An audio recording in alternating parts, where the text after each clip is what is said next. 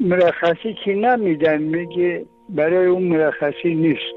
خیلی دوره راه خیلی دوره از ما کوتاهی از وقت هم نمی‌تونیم بریم. خیلی دوره.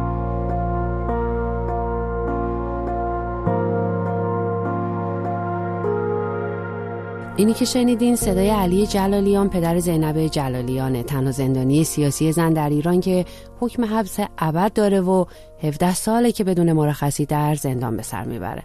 از اردیبهشت 99 هم نزدیک چهار ساله که ملاقاتی نداره.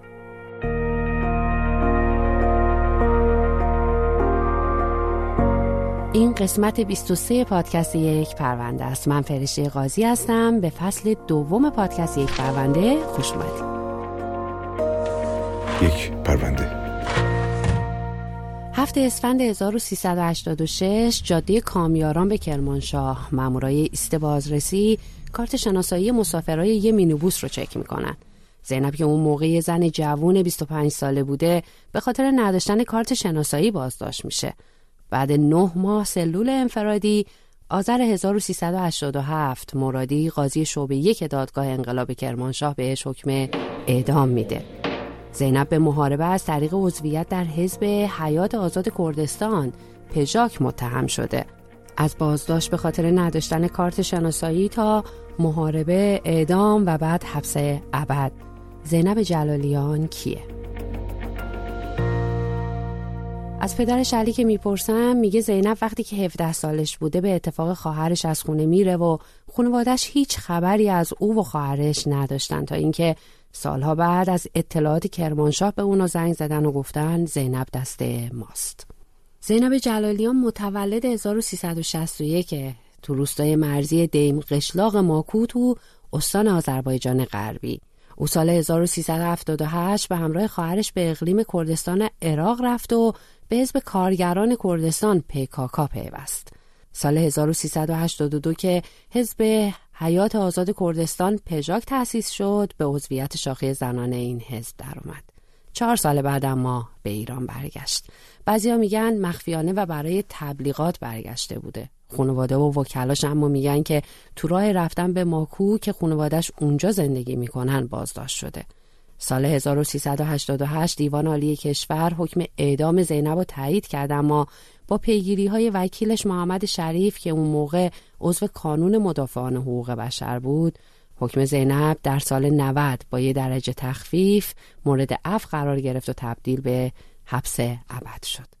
از اون زمان تا الان که 17 سال شد زینب رو استان به استان و زندان به زندان بردن. از زندان کرمانشاه تا اوین تهران زندان خوی در آذربایجان شرقی تا قرچک ورامین و زندان کرمان و باز دیزلاباد کرمانشاه و حالا زندانی است.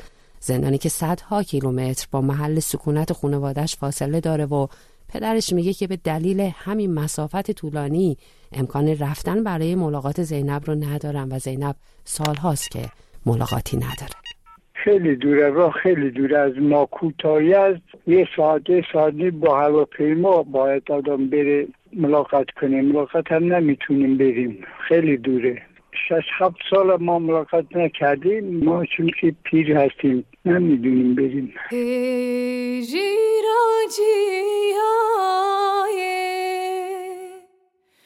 dar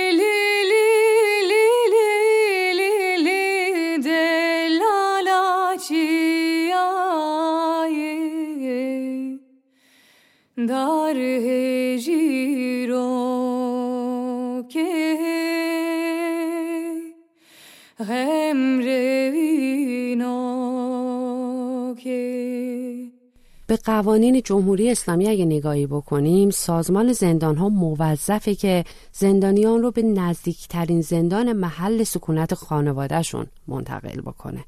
تفسیره یک ماده 234 آیین نامه سازمان زندان ها میگه که محکوم ها با درخواست شخصی خودشون باید تو نزدیکترین زندان محل سکونت خانوادهشون تحمل کیفر بکنن. زینب بارها درخواست کرده به زندان خو یا زندان ارومیه منتقل بشه که نزدیک ماکوه جایی که خانوادهش زندگی می‌کنن. پدرش بارها پیگیری کرده اما از همون مینیبوس جاده کامیاران به کرمانشاه که زینب رو توی راه گرفتن انگار که قرار زینب همیشه تو راه باشه و هیچ وقت به مقصد نرسه. تو راه این زندان به اون زندان. خدا چند مرتبه گزارش کردم بهش اونها گفتم گفتم بله می آوریم نزدیک ارومیه یا شهر خوی اما نه آوردن قبلا اینجا بود تو شهرستان خوی بود نزدیک بود. هفته مرتبه می رفتیم ملاقات. دیگه تبید کردم. بودن الان تو زندان یزده. یزدم خیلی دوره. ملاقات چیز آزاد تلفن آزاد با ما صحبت می‌کنه ولی ما عکسش رو نمی‌بینیم. ما پیر شدیم دیگه. هر دوتا هشتاد سال ما سن داریم. مریضیم همه مادرش هم پدرش ما مریضیم نمی‌تونیم بریم. این تنها موردی نیست که حقوق قانونی زینب از او سلب میشه. زینب 17 ساله که از مرخصی محرومه. آینامه سازمان زندان ها میگه که کسایی که بیشتر از 15 سال حکم زندان گرفتن یا حبس ابد دارن بعد اینکه سه سال از مدت محکومیتشون رو گذروندن می‌تونن از مرخصی استفاده کنن. اما چرا زینب نمی‌تونه؟ درستتر اینکه چرا نمی‌ذارن و زینب از همه حقوق قانونی خودش همون حقوقی که اصلا تو قوانین جمهوری اسلامی هر زندانی داره محرومه. اسفند 1392 از محمد شریف وکیل زینب در اون زمان پرسیده بودم و گفته بود که ماموران امنیتی پیش شرطهایی همچون مصاحبه تلویزیونی برای امکان استفاده از مرخصی گذاشتن که از سوی زینب بارها رد شده. سه سال بعد تو مهر 1395 همین سوال رو از امیر سالار داوودی وکیل زینب در اون زمان کرده بودم و گفته بود که مرخصی زینب رو منوط به مصاحبه تلویزیونی کردن و افرادی از وزارت اطلاعات و سپاه همچنان از او می‌خوان که مقابل دوربین بشینه و علیه خودش مصاحبه کنه. مسئله اینه که اونها نگاهش به زینب یک نگاه امنیتی. فکر می‌کنن که احتمالا باید امتیازات لازم رو از زینب بگیرن. فکر می‌کنن شاید باید به قدر کافی زینب رو خل اطلاع بکنن به زعب خودشون و بعد موجبات آزادیش رو فراهم بکنن هر چند من اگر حتی اگر زینب به اون کاری که اونها میگن تن در بده باز هم موجبات آزادیش فراهم نخواهد مرخصی یک حقه و این به نظر من نقص نقص یک سیستم هست. که نمی‌تونه نگاهش رو به پرونده مانند سایر پرونده ها قرار بده. و دائما می‌خوان ازش که برحال کارهایی بکنه که به طور معمول و متعارف از یک زندانی از یک قدرش رو داره می‌کشه برخواست صاحب این صدا امیر سالار داوودی وکیل زینب و یه سری دیگه از زندانیان سیاسی و مدنی هم. حالا مدت هاست که زندانیه.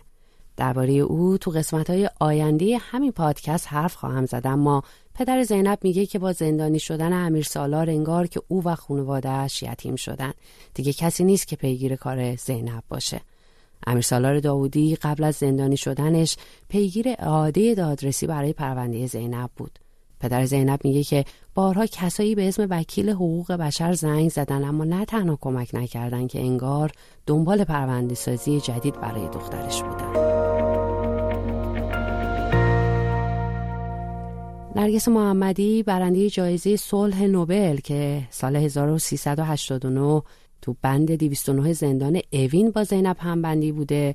تو کتاب شکنجه سفید نوشته که بارها از زینب خواسته بودن تا مصاحبه کنه و بپذیره که تو عملیات مسلحانه بوده و او حاضر به این مصاحبه و گفتن این دروغ نشده.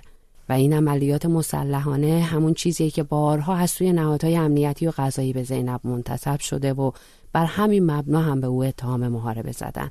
وکلاش اما همیشه رد کردن. امیر سالار داودی به من گفته بود که زینب محارب نیست. یک فعال مدنی فرهنگی و همه چیزی که بهش نمیچسبه همین بحث تروریست بودن اونی هم که میگن ازش سلاح گرفته این مثلا کذب بحثه و بعدا در جریان اصلاح گزارش نهاد این اصلاح شد که به هیچ وجه چیزی از زینب در مقام دست کشف نشده. من امروز هم این دو قویم تجزیه می‌کنم. موکل من به هیچ وقت تروریست نیست. موکل من یک دختر ارزشمنده. زینب جلالیان یه نامه نوشته از زندان که به مناسبت روز جهانی زن در اسفند 1396 منتشر شد. نامه ای که از شکنجه های او توی زندان خبر میده. لباسای منو بر روی تنم پاره کردن. چشمامو بستن. دست و پامو با زنجیر به تخت آهنی بستن و شکنجه وحشتناک منو شروع کردن. با کابل به زیر پاهام شلاق می زدن پاهام خیلی وحشتناک متورم و کبود شده بودن. اینقدر منو شکنجه کردن که دیگه هیچ چیزی رو احساس نمی کردم تمام تنم بیهس شده بود و دیگه اختیار جسمم رو نداشتم. نرگس محمدی که توی زندان با زینب همبندی بوده درباره شکنجه های او شهادت داده که آثار شکنجه جسمی رو بر بدن زینب دیده. بعد گفت یه لوله رو زمین افتاده بود که بازجو برداشت و کوبید تو سر من و زینب دیگه متوجه نشده بود. سر شکافته شده بود خون پاشیده بود و بعد که به هوش میاد می‌بینه که سرش جراحت خیلی عمیقی برداشته. در واقع اون چیزایی که زینب برای من تعریف می‌کرد واقعا برای من غیر قابل تصور بود.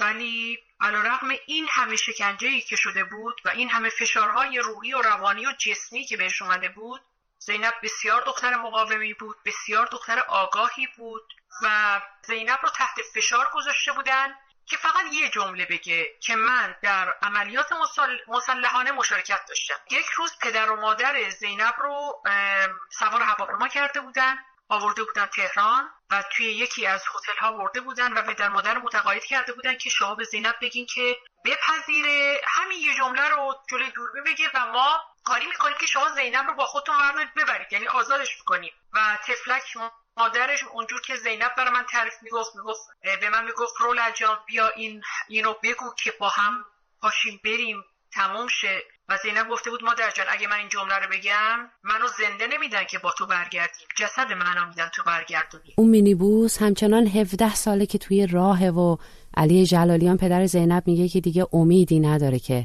به مقصد برسه. باور نمی‌کنه من به خود بیاورن بالا زحمت خلاصه. ها من چیزی باور کی نمی‌کنم. زینب از زندان آزاد بشه. 18 سال تو زندانه. من چیکار کنم؟ حالا کسی نداره تو خونه ما ما دو نفر پیرزن و من هستیم. خدا بدبخت شدیم دیگه. تازه نداره. دست اونا هست که کسی نمی‌تونه پیگیری کنه. پیگیری کنن چه بگن؟ دست دولت دولت هم به نمی‌کنه چیزی نمی‌کنه. کار زینب دست دولت و دست ما چیزی نمیاد. تو این قسمت از پادکست یک پرونده از زینب جلالیان حرف زدیم و این صدای خود زینبه. از تنها فایل صوتی توی این 17 سال که از او و از داخل زندان شبکه حقوق بشر کردستان منتشر کرده. زینب میگه که علاوه بر همه محرومیت ها از درمان هم محرومه. اول از همه چشمهایم بیمار شدن بعد روده هایم بعد کلیه هایم بعد ریه هایم بعد دهنم برفک بد بعد فشارم. حالا هم دندان هایم خراب شده. او من مجبورم درد زیادی را تحمل کنم. چون به مدت سه ماه است من تقاضای دندان پزشک کردم اما متاسفانه مسئولان زندان تا به حالا هیچ اقدامی نکردهاند. من به عنوان یک زندانی سیاسی از ابتدایی ترین حق و حقوق برخوردار نیستم.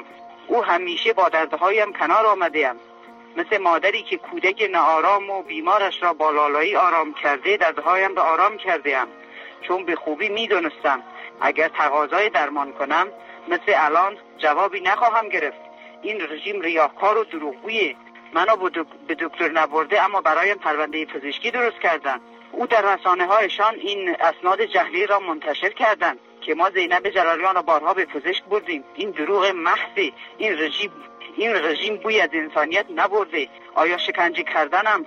سالها در سلول نمور نگه داشتنم. از تلفن و ملاقات محروم کردنم کافی نبود.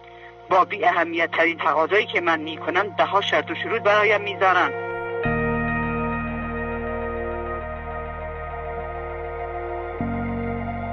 من فرشه قاضی هستم و پیشنهاد می‌کنم پادکست های متنوع رادیو فردا رو گوش کنین. اگه از شنیدن خبرهای تلخ و سیاست خسته میشین شوخی با تاریخ پادکست جلال سعیدی حتما حالتون رو خوب می‌کنه.